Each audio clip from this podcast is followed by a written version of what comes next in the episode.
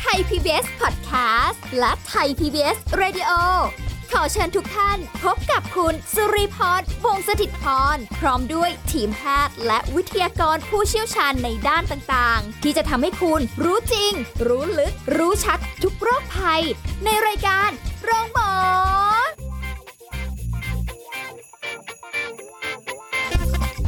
เอาละค่ะคุณผู้ฟังคะกลับมาทักทายคุณผู้ฟังกันสำหรับในวันนี้นะคะ ก็ต้องบอกว่าสวัสดีคุณผู้ฟังทุกท่านด้วยค่ะ โรงหมอมาพบคุณผู้ฟังกันแล้วนะคะ วันนี้สาระดีๆ รอพร้อมกันอยู่แล้วค่ะ เพราะฉะนั้นนะวันนี้เราเริ่มต้นด้วยการดูแลสุขภาพที่ดีกันดีกว่า คุยกันเรื่องของการออกกำลังกายแบบไหนดีหลังผ่าโรคกระดูกและข้อนะคะวันนี้น่าสนใจมากเลยทีเดียว เดี๋ยวเราจะไปคุยกับดรนายแพทย์จตุพลคงถาวรสกุล แพทย์ผู้เชี่ยวชาญศูนย์กล้ามเนื้อกระดูกและข้อจากเพจดรหมอหมีค่ะ สวัสดีค่ะหมอหมีค่ะสวัสดีรับอ่าคือเออวันนี้ผมจะพูดรวมๆแล้วกันเนาะเพราะว่าหลังจากการผ่าตัดเอ่อทางโรคกระดูกและข้อเนี่ยมันค่ะก็มีมันก็มีหลายจุดนะครับ ที่มันอาจจะเหมือนหรือต่างกันอืมปกติแล้วเนี่ย อันนี้เราไม่รวมเรื่องของกระดูกหักค่ะ เราพูดถึงเรื่องการเปลี่ยนแล้วกัน ส่วนใหญ่เนี่ยคนเรามันจะต้องเปลี่ยนก็ต่อเมื่อ เราอายุเยอะนะเพราะฉะนั้นเอ่อความแตกต่างของการออกกำลังกายของคนอายุเยอะกับน้อยเนี่ย ก็คือความหนักหน่วงค่ะนะครับเอ่อสำหรับคนที่สูงอายุเนี่ยก็วันนี้ก็น่าน่าจะมาฟังนะครับ โดยเฉพาะคนที่มีการผ่าตัดไปแล้วนะสำหรับ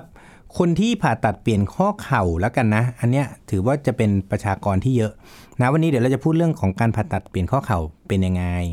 เรื่องของการผ่าตัดเปลี่ยนข้อสะโพกเราต้องระวังยังไงค่ะนะครับ แล้วก็เรื่องของการผ่าตัดหลังและคอ นะฮะการผ่าตัดหลังและคอเนี่ยส่วนใหญ่มันจะเป็นการเชื่อมมันไม่ได้เปลี่ยนนะครับนะแล้วก็รวมถึงการผ่าตัดข้อเท้า ซึ่งมันก็จะมีการเชื่อมหรือเปลี่ยนเหมือนกันนะฮะแต่ว่าเราจะไม่รวมถึงพวกส่องกล้อง หรือแบบเอ็นไขว้หน้าไขว้หลังในอายุน้อยเราจะไม่พูดถึง เราไว้พูดถึงในวันหลังละกันค่ะนะครับเอ่อเอาเรื่องแรกก่อนแล้วกันนะฮะการผ่าตัดเปลี่ยนข้อเข่า เราก็ต้องรู้ก่อนว่าข้อเข่าที่เราเปลี่ยนไปเนี่ย มันมีคุณสมบัติเป็นยังไง แล้วจริง ๆ แล้วเนี่ยเราต้องการให้เขาออกกำลังกายอย่างไร ค่ะเอ่อข้อเข่าเทียมที่เราใส่เข้าไปเนี่ยมันก็จะมีเหล็กอยู่ข้างบนแล้วข้างล่างใช่ไหมฮะแล้วก็มีพลาสติกอยู่ตรงกลางอ่าอีพลาสติกเนี่ยเขาเคลมว่ามันใช้ได้ประมาณ 15 ปี เพราะอะไรเหล็กถูกับพลาสติกเนี่ยมันก็เหมือนเอายางลบถูโต๊ะใช่ไหมมันก็สึกไปทุกวันยางลบมันก็ก้อนเล็กลงเล็กลงเล็กลงเพราะฉะนั้นมันจะค่ะเตี้ยลงนะครับ เพราะฉะนั้นสิ่งที่เราไม่ต้องการก็คือ ยืนอยู่แล้วลงไปนั่งคุกเข่าอย่างเงี้ย หมายความว่าอ๋อแบบการที่มีเวทลงถูกไหมเหมือนอย่างที่บอกอะถ้าเราเอายางลบเนี่ยมาถูโต๊ะเบาๆ มันก็ไม่เป็นไร ถูกไหมเพราะฉะนั้นการออกกำลังกายของเออคนที่สูงอายุที่เปลี่ยนข้อเข่าไปแล้วเนี่ย เรามักจะเป็น Open Chain ไม่ใช่ Close Chain คำว่า Open กับ Close Chain มันต่างกันอย่างนี้ฮะเมื่อไหร่ก็ตามที่ขาเรานะ แตะอยู่กับพื้นค่ะแล้วมีการถ่ายเทน้ำหนักลงไปที่ขา แล้วมีการ move เข่าหรือมีการงอเหยียดเข่าเนี่ย อันเนี้ยเขาเรียกว่า Close Chain ก็คือ มันมีการถ่ายน้ำหนักลงไปพร้อมกับมีการเคลื่อนอืมก็เหมือนกับยางลบที่เอามือกดลงไปแล้วถูอ่าลงแรงลงน้ำอ่าน้ำหนักถูกไหมเนาะอ่าอ่าเพราะฉะนั้นอันเนี้ยเราจะให้หลีกเลี่ยงค่ะนะครับ เพราะฉะนั้นถามว่าจะออกอะไรดี กล้ามเนื้อที่ต้องออกเนี่ยจริงๆมันต้องออกเหมือนกับคนปกติหมดนั่นแหละ เพียงแต่สิ่งที่เรากังวลคือ เราต้องออกกำลังกายแล้วอุปกรณ์ที่เราใส่เข้าไป มันยังมีอายุการใช้งานเท่าเดิมนะฮะก็คือ 15-20 ปีค่ะนะรวมถึงมันควรจะมีอายุการใช้งานการใช้งานที่มากขึ้นด้วย ถ้ากล้ามเนื้อเราแข็งแรงนะทีนี้คนเขาจะไปโฟกัสกันแค่ว่าอ่าโอเค งั้นส่วนใหญ่เนี่ยเราก็สอนเหยียดเข่าค้างไว้ อันนี้ผมเชื่อว่าทุกคนที่มีการเปลี่ยนข้อเข่าหรือยังไม่ได้เปลี่ยนก็ตามเนี่ย หมอทุกคนก็จะบอกว่าอ่าเหยียดเข่าค้างไว้น้ำหนึ่งถึงสิบนะอ่าอ่าแล้วก็ให้กล้ามเนื้อด้านบนมันเกรงค่ะนะอาการก็จะดีขึ้น ทีนี้สิ่งที่เราต้องการในหลังผ่าตัดเปลี่ยนข้อเข่าเนี่ยนะฮะก็คือโมชั่นที่สุดก็คือเหยียดงอได้สุดนะครับ รวมถึงเอ่อไม่ทำให้อุปกรณ์มันเจ๊งเร็วขึ้น อ่ากลับมาที่จุดเดิมนะเพราะฉะนั้นเราจะทำท่าไหนบ้าง ส่วนใหญ่ที่เราสอนเนี่ยนะฮะก็คือ เอาปลายเท้าเนี่ยลอยๆไว้ค่ะนะเหยียดขาค้างไว้ค้างไว้ พอเรานับหนึ่งถึงสิบก็เอาลงค่ะแล้วก็เหยียดอีกนับถึงสิบแล้วก็เอาลง อันเนี้ยก็คือเซตหนึ่งถ้าใหม่ ๆ คนที่แหมกว่าจะยกมันก็ลำบากแล้วเนี่ยนะ ก็ให้ทำไปก่อน พวกเนี้ยเราผมปกติผมจะให้ทำประมาณสัก 10 ครั้งนะคือ 1 เซต แล้วก็ทำสักประมาณวันละ50ถึง100ครั้งค่ะนะครับ นะแป๊บเดียวเองยกค้างไว้1นถึงสิบสิบวิอะแป๊บเดียวนะครับทำสิบครั้งแล้วก็พักก่อน แล้วก็ทำอย่างเงี้ยให้วันหนึ่งให้ครบร้อยนะครับแต่ในขณะที่เหยียดขาเนี่ยต้องกระดกข้อเท้าด้วยนะครับอ๋อค่ะอ่าอันนี้มันเป็นการพยายามจะฝึกกล้ามกล้ามเนื้อเขาเรียกว่าคอดิเซปมันตึงเลยนะอ่าพมันยจะกตึงยกเลย ทีนี้เท้าขึ้นมาด้วย คนที่ผ่าตัดข้อเข่าไปแล้วเนี่ย บางคนเข่ามันจะงอ มันจะเหยียดไม่สุด มันจะงองอนิดนิดนึง อ่า แล้วก็มีอีกท่าหนึ่งก็คือให้นั่งที่พื้นเนี่ยนะ แล้วก็เอามือกดเข่าลงค่ะให้ใต้เข่าเนี่ยมันชิดพื้นอ่านะฮะ อันนี้ก็เอามือกดเพื่อให้เพิ่มเอ่อพิสัยของการเหยียด องศาของการเหยียดองศาให้มันเออสุดนะฮะก็คือกดเอาไว้ เพราะบางคนเนี่ยจริงๆเราพบว่ามันจะมีกลุ่มหนึ่งเนี่ยที่พอผ่าเสร็จไปแล้วเนี่ยมีความจำเป็นที่จะต้องให้มันมีการงองอนิดๆนะฮะเพราะว่าในอนาคตต่อไปเนี่ยมันจะค่อยๆเหยียดขึ้นค่ะนะครับ คือ หมอบางคนก็จะเซตให้มันมีการงอนิดๆแล้วให้เราค่อยๆไปดัดเอง เพราะว่าพออายุการใช้งานมันผ่านไปเส้นเอ็นมันจะค่อยๆยืดยืดยืดยืดของมันเองออ๋อเพราะฉะนั้นก็เลยต้องเอาองศาให้มันงอไว้นิดๆใช่อย่างนี้แล้วเรากดเข่าลงนะครับ ให้มันสุดนะครับก็กดลงนับหนึ่งถึงสิบค่ะนะครับหรืออีกอันหนึ่งนะเราใช้กล้ามเนื้อขาเราเนี่ยแหละกดลงเองก็ได้ อันนี้เป็น step ต่อไปก็คือ step แรกเนี่ยเรายกขาลอยใช่ไหม step ที่สองเราเอากดที่พื้นค่ะให้ท้องขาเราอะท้องเข่าเราเนี่ย กดลงไปที่พื้นได้เลยสัมผัสกับพื้นได้อ่าอ่าแล้วก็นับหนึ่งสิบเหมือนกันกระดกข้อเท้าสุดนะครับ กระดกข้อเท้าขึ้นให้สุด แล้วก็กดลงแล้วก็ให้ท้องขามนไปกดลงนับหนึ่งถึงสิบเหมือนกัน สมมุติว่าถ้าเกิดทำแล้วเจ็บเราต้องฝืนต่อไหมพยายามทำไปนะเพราะถ้าทำแล้วเจ็บแปลว่าเข่าเราเนี่ยมันยังเหยียดไม่สุดอ๋อนะครับอันนี้คือสิ่งที่หมอผ่าตัดต้องการ ก็คือกล้ามเนื้อหน้าเข่าแข็งแรง และมีเออองศาของการเหยียดของเข่าเนี่ยได้ดีขึ้นค่ะนะครับเอ่อส่วนต่อมา คนก็ชอบถามแหมเกิดเขาฟิตอะนะ วิ่งได้ไหมนะเอาเลยเหรอ ปั่นจักรยานได้ไหมอ่าเราบอกเลยว่าอย่างที่บอกไง ถ้าจะเป็นมีการแตะสัมผัสเนี่ย ก็ให้มันมีการออกแรงน้อยที่สุด ถ้าวิ่งเนี่ยมันกระแทกเต็มๆมันวิ่งจริง ๆ เราไม่แนะนำค่ะผ่าตัดเป็นข้อเข่าเราไม่อยากให้วิ่ง เพราะวิ่งเนี่ยมีโอกาสหลายอย่างหนึ่งเดี๋ยวมันล้ม ล้มแล้วมันหักค่ะแล้วมันหักหักแล้วมันไม่เหมือนคนปกติใช่ไหมฮะ ส่วนใหญ่พวกเนี้ยหักปุ๊บมันต้องผ่านะฮะ มันไม่ได้แบบว่าโอ้โหแบบสามารถที่จะใส่เฟือกได้นะ เพราะฉะนั้นอันเนี้ยก็เอ่อออกกำลังกายสองท่าที่ผมพูดไปเมื่อกี้เนี่ยค่ะอัเนี้ยทำทุกวันอ่าฮะวันละอย่างละร้อยเลยก็ยิ่งดีนะ ปั่นจักรยานก็ไม่ต้องไปปั่นจักรยานก็ได้ปั่นจักรยานอากาศดีกว่าอืมนะยกขาเอาอ่านะฮะใช้ยกขาเอาเพราะว่าการปั่นจักรยานก็อย่างที่บอกยิ่งมีการกดและมีการไซเคิลไปเรื่อยๆเนี่ย มีการหมุนไปเรื่อยๆเนี่ยเดี๋ยวมันจะสึกเร็ว เพราะฉะนั้นปั่นจักรยานอากาศดีกว่า อะไรก็ตามที่จะต้องลงน้ำหนักเนี่ยให้อย่าไปลงอืมอืมนะครับหลักที่สำคัญการเลยคือการปั่นจักรยานอากาศจะออกกำลังกายกล้ามเนื้อสะโพกไปด้วยค่ะมันมีงานวิจัยหนึ่งเนี่ยนะเขาเขาบอกว่าเพิ่งตีพิมพ์เนี่ยปี 2020เนี่ยเลยนะเขาบอกว่าคนที่ผ่าตัดเปลี่ยนข้อเข่าไปแล้วเนี่ยออกกำลังกายเขาเปรียบเทียบระหว่างคนที่ออกกำลังกายเข่าอย่างเดียว กับออกกำลังกายเข่าบวกกับสะโพกด้วย เขาพบว่าถ้าออกกำลังกายสะโพกเนี่ยมันจะทำให้กล้ามเนื้อเนี่ยมันมี balance ได้ดีกว่า แล้วทำให้ฟังก์ชันของคนที่หลังจากการผ่าตัดเข่าไปเดินเนี่ยได้ดีกว่าค่ะอย่างมีนัยสำคัญทางสถิตินะครับเพราะฉะนั้นอันเนี้ยเราก็จะแนะนำให้ออกกำลังกายสะโพกด้วย สะโพกออกยังไง คือคนส่วนใหญ่เนี่ยก็จะไปโฟกัสอยู่กับเข่าใช่ไหมทำแค่สองท่าแล้วก็แบบเออหมอสอนมาแค่เนี้ยก็เอาแค่นี้แล้วกันใช่ป่ะค่ะแต่จริงๆแล้วโดยหลักการเนี่ยเขาให้แนะนำก็คือให้ฝึกกางขา อ่านอนตะแคงข้างแล้วฝึกกางขาอ๋อปั่นจักรยานอากาศอืมใช่ไหมฮะจักรยานอากาศสักวันหนึ่งประมาณสักห้าสิบครั้งร้อยครั้งก็ได้ค่ะนะครับแล้วก็ฝึกกางขานอนตะแคงยกขาหนึ่งสองสามสี่ห้าเจ็ดแปดเก้าสิบเพราะอะไรรู้ไหมฮะการฝึกสะโพกถึงได้ดี เพราะการฝึกสะโพกทำให้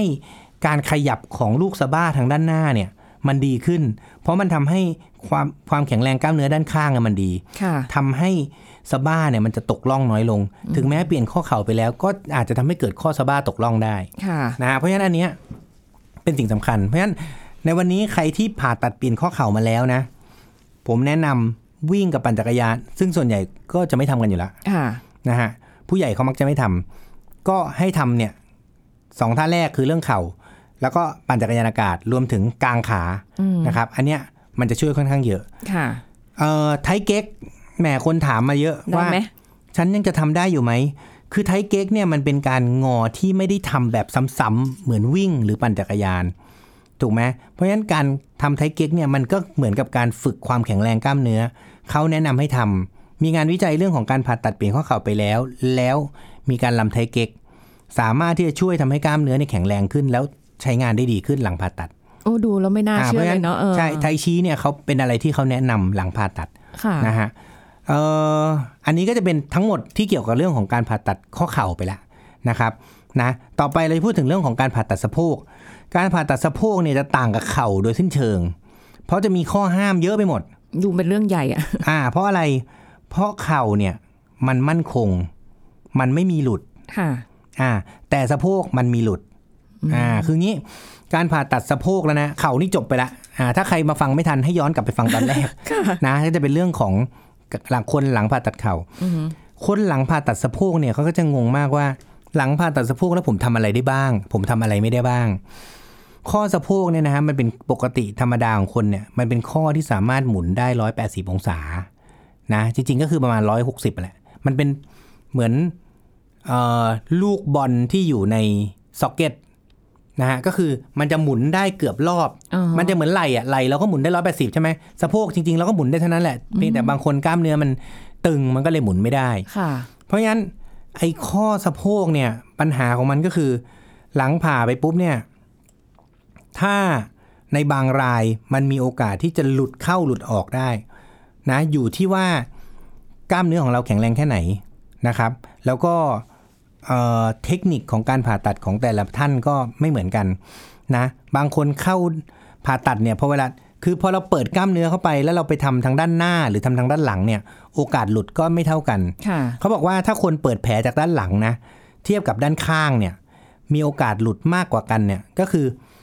ถ้าเปิดแผลด้านหลังหรือเขาเรียกโพสติเลียเนี่ยนะฮะในการผ่าตัดสะโพกนะอันนี้สามารถถามหมอได้ว่าคุณหมอใช้เทคนิคไหน ถ้าเข้าด้านหลังเนี่ย โอกาสหลุดประมาณ 5%เข้าด้านข้างเนี่ยเหลือประมาณ 2.6%ส่วนเข้าด้านหน้าเนี่ยโอกาสหลุดประมาณ 1%นะแต่เข้าด้านหน้าเนี่ยมันจะมีปัญหาอื่นก็คือ มีโอกาสที่จะเกิดเส้นประสาทได้รับการบาดเจ็บนู่นนี่อะไรได้เยอะกว่าค่ะนะส่วนด้านหลังเนี่ยโอกาสเส้นประสาทได้รับบาดเจ็บอะน้อย แต่โอกาสหลุดอะสูง มันได้อย่างเสียอย่างค่ะส่วนถ้าใครใครที่ผ่าไปแล้วนะ แผลอยู่ทางด้านข้าง พวกเนี้ยก็โอกาสโดนเส้นประสาทก็ไม่เยอะ โอกาสที่จะหลุดก็ไม่เยอะ เพราะฉะนั้นส่วนตัวผมเลือกทางด้านข้าง ผมเคยทำมาหมดแล้วทั้ง 3 วิธี แต่ว่าผมพบว่าทางด้านเปิดแผลด้านข้างอะดีสุด ทีนี้แต่อย่างไรก็ตาม เราก็ไม่แนะนำให้คนที่ผ่าตัดไม่ว่าจะเข้าด้านไหนเนี่ยนะค่ะ ไปนั่งขัดสมาธินะส่วนใหญ่คืองี้ต้องอันนี้มันสัมพันธ์กับท่าเปิด ถ้าเราเปิดด้านหลังนั่งขัดสมาธิโอกาสหลุดสูงสูงขึ้นไปจากไอ้ห้าเปอร์เซ็นต์นั่นอีกนะฮะถ้าด้านหน้า ถ้านั่งพับเพียบโอกาสหลุดสูงเพราะฉะนั้นมันต้องเลือกท่าค่ะสรุปก็คือไม่ต้องถามท่าหมอหรอกว่าเขาเข้าหน้าหรือเข้าหลังค่ะอย่านั่งพับเพียบและอย่านั่งขัดสมาธิเออถ้าเกิดจะนั่งก็ เก้าอี้เอาอ่าคนไข้ผมเนี่ยส่วนใหญ่เนี่ยนะพอผ่าไปเสร็จปุ๊บเนี่ยเราจะบอกเลยให้นั่งเก้าอี้ ฝรั่งเนี่ยเขาไม่มีปัญหาเรื่องนี้หรอกหลุดอะน้อยค่ะเพราะมันน่ะไม่นั่งพื้นเขาไม่เพนั่งราะพื้นเขาสกปรกค่ะถูกไหมส่วนใหญ่เขาใส่รองทงรองเท้าอยู่บ้านด้วยซ้ำแต่ของเราเนี่ยบ้านสะอาด เราค่ะนั่งพื้นกัน เราชอบนั่งพิบพับเพียบ นั่งคุกเข่านั่งอะไรที่พื้นมันเย็นอือฮึใช่ไหมเพราะฉะนั้นมันจะเป็นปัญหากับบ้านเรามากกว่า นะ คีย์สำคัญของการออกกำลังกายหลังผ่าสะโพกก็คือ เราต้องทำให้กล้ามเนื้อรอบสะโพกเนี่ยดีนะครับไทเก๊กเนี่ยเป็นอะไรที่ดีมากนะครับสำหรับคนสูงอายุ เพราะมันจะทำให้กล้ามเนื้อรอบสะโพกมันดีหมดค่ะนะครับ โยคะโยคะขึ้นอยู่กับแบบ เพราะถ้าเกิดว่ามันมีการยืดมากเกินไปโอกาสหลุดก็สูงนะครับเอ่อว่ายน้ำเนี่ยเหมาะกับทั้งทุกเปลี่ยนและทุกผ่าเลยฮะค่ะว่ายน้ำนี่ทำได้หมดไม่ว่าจะเปลี่ยนข้อสะโพกหรือเปลี่ยนข้อเข่าอือฮึนะครับเอ่อเพราะฉะนั้นกีฬาที่เลือกเนี่ยผมว่า สำหรับคนสูงอายุเนี่ยนะว่ายน้ำหรือเดินในน้ำเนี่ยเป็นอะไรที่ดีที่สุดค่ะไทเก๊กก็ช่วยกับทั้งข้อสะโพกแล้วก็ข้อเข่านะ สิ่งที่ควรระวังสำหรับข้อสะโพกอย่างมากเลยคือเรื่องของการหลุดนะ โดยเฉพาะคนที่ชอบนั่งพับเพียบกับนั่งคุกเข่าค่ะนะฮะนะอันนี้ก็เกี่ยวกับเรื่องของการเปลี่ยนข้อเข่าและข้อสะโพก เดี๋ยวเราจะพูดถึงเรื่องผ่าตัด หลังและคอในอ่าการเชื่อมเนี่ยเราจะต้องดูแลตัวเองยังไงบ้าง ถ้างั้นเดี๋ยวคงต้องยกยอดไปในช่วงหน้านะคะ ในเรื่องนี้เดี๋ยวเราพักกันสักครู่ค่ะ พักกันสักครู่แล้วกลับมาฟังกันต่อค่ะ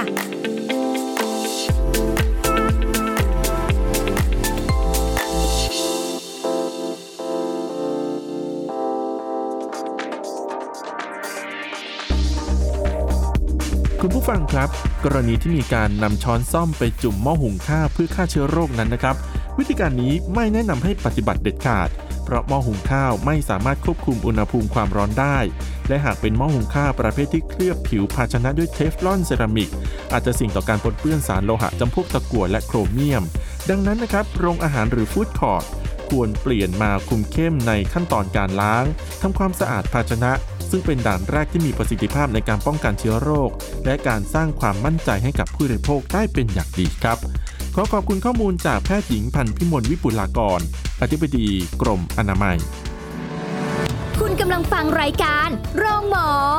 รายการสุขภาพเพื่อคุณจากเรา กลับมาพูดคุยกันต่อนะคะสำหรับในช่วงนี้ค่ะคุณผู้ฟังค่ะก็ยังคงมีสิ่งดีๆ ที่ต่อเนื่องจากช่วงที่แล้วเราคุยกับหมอหมีกันต่อนะคะเรื่องของการที่เราเอ่อเรียกว่าได้ผ่าเข่าสะโพกไปแล้วอ่านะหลังการแล้วก็มาออกกำลังกายกันครับคือเนื่องจากการเปลี่ยนอะไรพวกเนี้ยกล้ามเนื้อเขาค่อนข้างจะใกล้เคียงเดิมเพียงแต่ว่ามีสิ่งที่พึงระวังเท่านั้นเองค่ะนะครับผมก็เลยฝากคีย์เวิร์ดเอาไว้บ้างเนาะทีนี้เรื่องต่อมาหลังผ่าตัดกระดูกคอ หรือหลังผ่าตัดหลังเนี่ย คือการออกกำลังกายอันเนี้ยจริง ๆ จะค่อนข้างยากหน่อยหนึ่งเพราะว่าอะไรกว่าจะนำคนไข้กลุ่มเนี้ยมาผ่าตัดอะนะครับเขามักจะอ่อนแรงอืมนะเขามักจะมีการอ่อนแรงค่ะนะครับ หรือบางคนเนี่ยอาจจะขยับกระดิกไม่ได้เลย อ่าอย่างเช่นอ่าพวกหมอนรองกระดูกหลังเสื่อมนะครับ แล้วก็มีการกดทับเส้นประสาทค่ะ เอาเรื่องแรกก่อนละกันเอาเรื่องหลังก่อน หลังเนี่ยส่วนใหญ่เนี่ยนะที่เราผ่าตัดกันเกือบแปดเก้าสิบเปอร์เซ็นเลยเนี่ย คือเชื่อมหลังนะค่ะหลังเคลื่อนก็ตาม หลังเสื่อมก็ตาม ไม่ว่าจะเคลื่อนหรือเสื่อม เราก็ต้องทำให้มันอยู่นิ่งๆ ให้มันไม่เคลื่อนต่อค่ะหรือมันไม่เสื่อมต่อ หรือให้มันไม่ขยับ เมื่อนิ่งปุ๊บมันก็จะไม่เจ็บ แต่ประเด็นคือพอเวลาเราผ่าตัดเนี่ยเราใส่เหล็กเข้าไปในหลังเนี่ย แล้วเราก็เชื่อมหลังไปแล้วเนี่ย ผู้ใหญ่เนี่ยส่วนใหญ่เขาจะกลัวไปหมด เขาจะยิ่งไม่ใช้ไม่ทำอะไรเลยเดี๋ยวมันอ่าใช่ใช่ใช่ไหมเพราะว่าเขากลัวว่าเดี๋ยวมันจะเคลื่อนเพิ่มเดี๋ยวมันจะเสื่อมเพิ่ม แต่ประเด็นคืองี้ ยิ่งกล้ามเนื้อหลังเราอ่อนนะนะต้องบอกงี้นะเพราะเวลาเราผ่าเชื่อมข้อไปแล้ว สมมติเรามีทั้งหมดอะข้อหลังเนี่ยมันมีห้าข้อค่ะเราเชื่อมไปแล้วสองข้อนะข้อสี่ข้อห้าพอเราเชื่อมไปเสร็จปุ๊บเนี่ยไอ้ข้อข้างบนเนี่ย ถ้ากล้ามเนื้อหลังมันแข็งแรงดีนะ มันจะทำให้มันไม่เคลื่อน แต่อันเนี้ยเขาจะมีโรคที่เขาเรียก junctional นะครับ คือ junctional pain นะครับ ก็คือว่า นึกออกไหมพอสี่กับห้ามันติดกันอะมันก็แข็งใช่ไหมไอเหนือสี่ห้าขึ้นไปมันก็เป็นข้อปกติอืมโหลดมันก็จะไปลงไอตรงข้อนั้นน่ะแหละอืมไอตรงเหนือจากที่เราเชื่อมขึ้นไปเนี่ยค่ะมันจะเป็นข้อต่อไปที่จะมีปัญหาค่ะแล้วพอคนไข้กลับบ้านไปก็ระวัง โดยเฉพาะใส่ผ้ารัดตลอดเวลาเนี่ย นะคืได้อไหมใส่ผ้ารัดเนี่ยเขาให้ใส่เฉพาะตอนก่อนที่มันจะเชื่อม พอผ่านไปสัก สองเดือนเนี่ยพอหลังมันเชื่อมเสร็จหมดแล้วค่ะผ้าไม่ต้องใส่แล้วเพราะพอผ้าใส่ผ้ารัดเสร็จปุ๊บเกิดอะไรขึ้นกล้ามเนื้อมันก็อ่อนแรงนะครับ คือพวกเนี้ยเราแนะนำก็คือถ้าออกกำลังกายหลังเนี่ยจริง ๆ มันก็คือออกกำลังกายเบสิกค่ะทำให้กล้ามเนื้อเนี่ยมันมีแรงหนึ่งผ้าพันขอความกรุณาอย่าไปใช้ในคนที่หลังผ่าตัดนะแต่ว่าคนหลังผ่าตัดก็รู้สึกสบายใจมากที่เขาจะได้ใส่อันนี้ มันอุ่นใจอะมันพยุอุ่งนใจมันรู้สึกเซฟแต่ว่าในแง่ทางการแพทย์เนี่ยมันไม่ค่อยดีเท่าไหร่อ๋อ ไม่จำเป็นอย่าไปใส่ค่ะและรวมถึงการออกกำลังกายเนี่ย เราควรจะออกกำลังกายให้กล้ามเนื้อหลังมันแข็งแรง เพราะไม่งั้น ไอระดับเหนือจากที่เราเชื่อมไว้อะมันจะเลื่อนต่อหรือมันจะเสื่อมเพิ่ม วิธีการคือยังไงนะ ก็ให้เรานอนราบลงไปนะ ให้เราเอามือเนี่ย กดหลังลงไปนะครับ ถ้าออกกำลังกายมันจะเหมือนเหมือนกับการออกกำลังกายก่อนที่เราจะผ่าตัดอะค่ะนะฮะก็คือ ออกกำลังกายกล้ามเนื้อหลังที่อยู่ด้านหลัง ออกกำลังกายหน้าท้องที่อยู่ด้านหน้า ถ้ากล้ามเนื้อหน้าท้องกับกล้ามเนื้อหลังมันดี มันก็จะดีขึ้น ซึ่งกล้ามเนื้อหลังก็จะแบ่งเป็น2อย่าง คือการยืดเพื่อเพิ่มความยืดหยุ่นค่ะกัการออกแรงเพื่อให้มันมีกำลังเพิ่มขึ้นอืม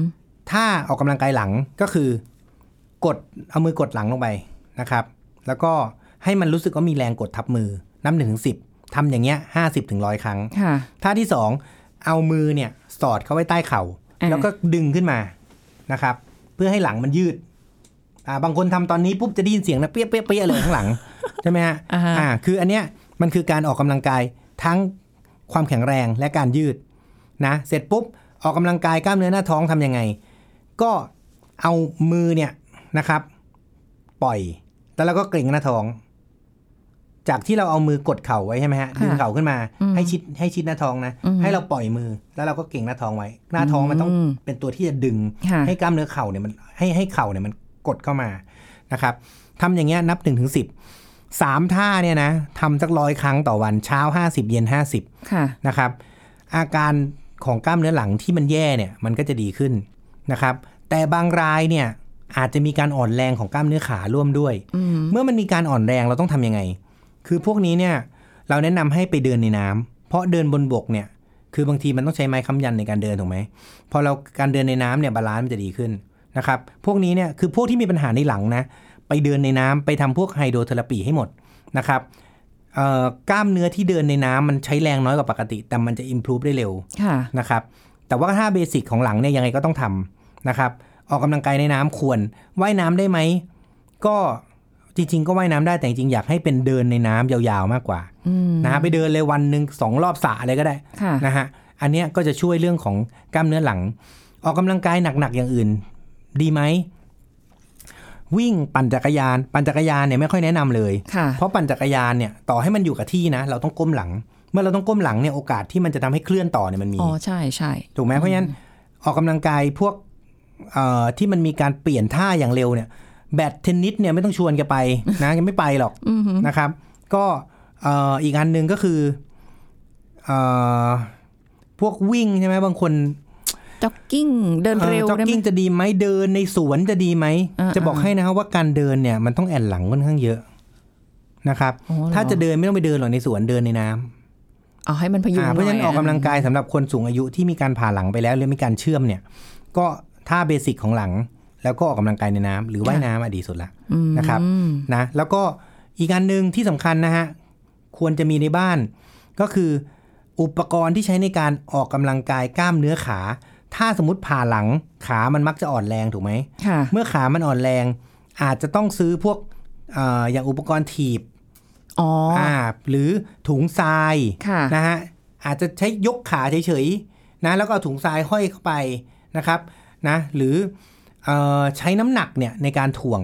นะครับที่ไม่ใช่ถุงทรายก็ได้จะเป็นขวดอะไรก็แล้วแต่นะในการออกกำลังกายเพื่อทำให้กล้ามเนื้อเขากลับมามีอืมฟังก์ชันได้เหมือนปกติค่ะนะครับ อันนี้ก็คือเรื่องของการผ่าตัดหลังค่ะนะการผ่าตัดคอ ส่วนใหญ่คอเนี่ยปัญหามันมักจะสัมพันธ์กับเอ่ออายุเลยโดยตรง ก็จะมีอาการปวดล้าวลงแขน และมีการชาแล้วจับของอะไรเงี้ย มันจะจับไม่ค่อยได้อ๋อนะฮะพวกนี้เนี่ย เดินได้อะไรได้ปกติค่ะนะครับมักจะเดินได้ปกติมีปัญหาที่แขนอย่างเดียวเอ่อหลังผ่าตัดคอไปเนี่ยบางคนก็ใส่ปลอกคอตลอดเลย อันนี้ก็ไม่ดีอีกอ่านะครับ การออกกำลังกายคอที่ดีที่สุดนะ ไม่ว่าจะก่อนหรือหลังผ่าตัดเนี่ยก็คือมันก็จะมี 2 อันอีกก็คือการยืด แต่หลังผ่าตัดคอไปแล้วเนี่ยคอมันจะค่อนข้างสติฟมันจะติด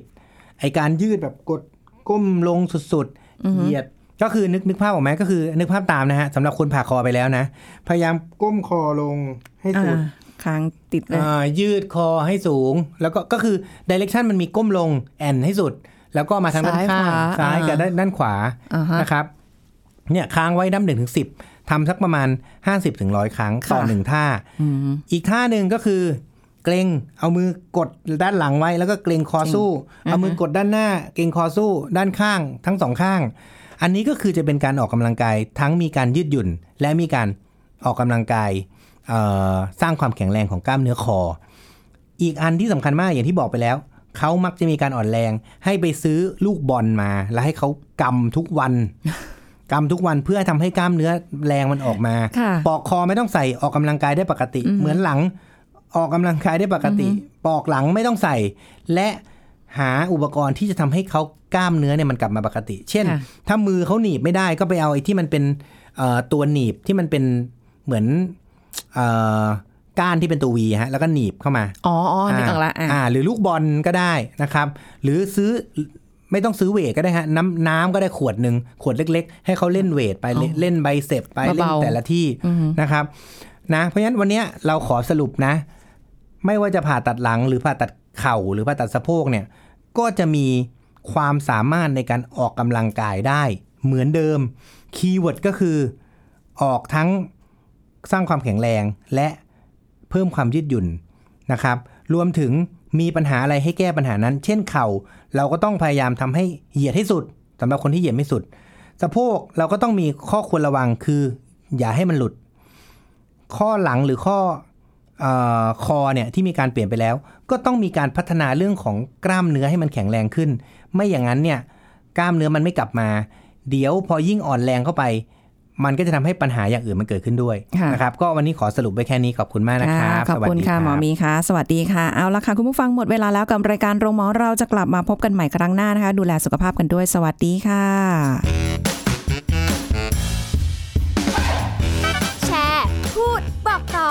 กับรายการโรงหมอได้ทุกช่องทางออนไลน์ เว็บไซต์ www.thaipbspodcast.com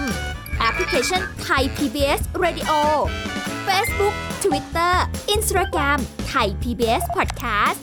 และฟังได้มากขึ้นกับพอดแคสต์โรงหมอ ที่ Apple, Google, Spotify, SoundCloud และ Podbean ทุกเรื่องทุกโรคบอกรายการโรงหมอ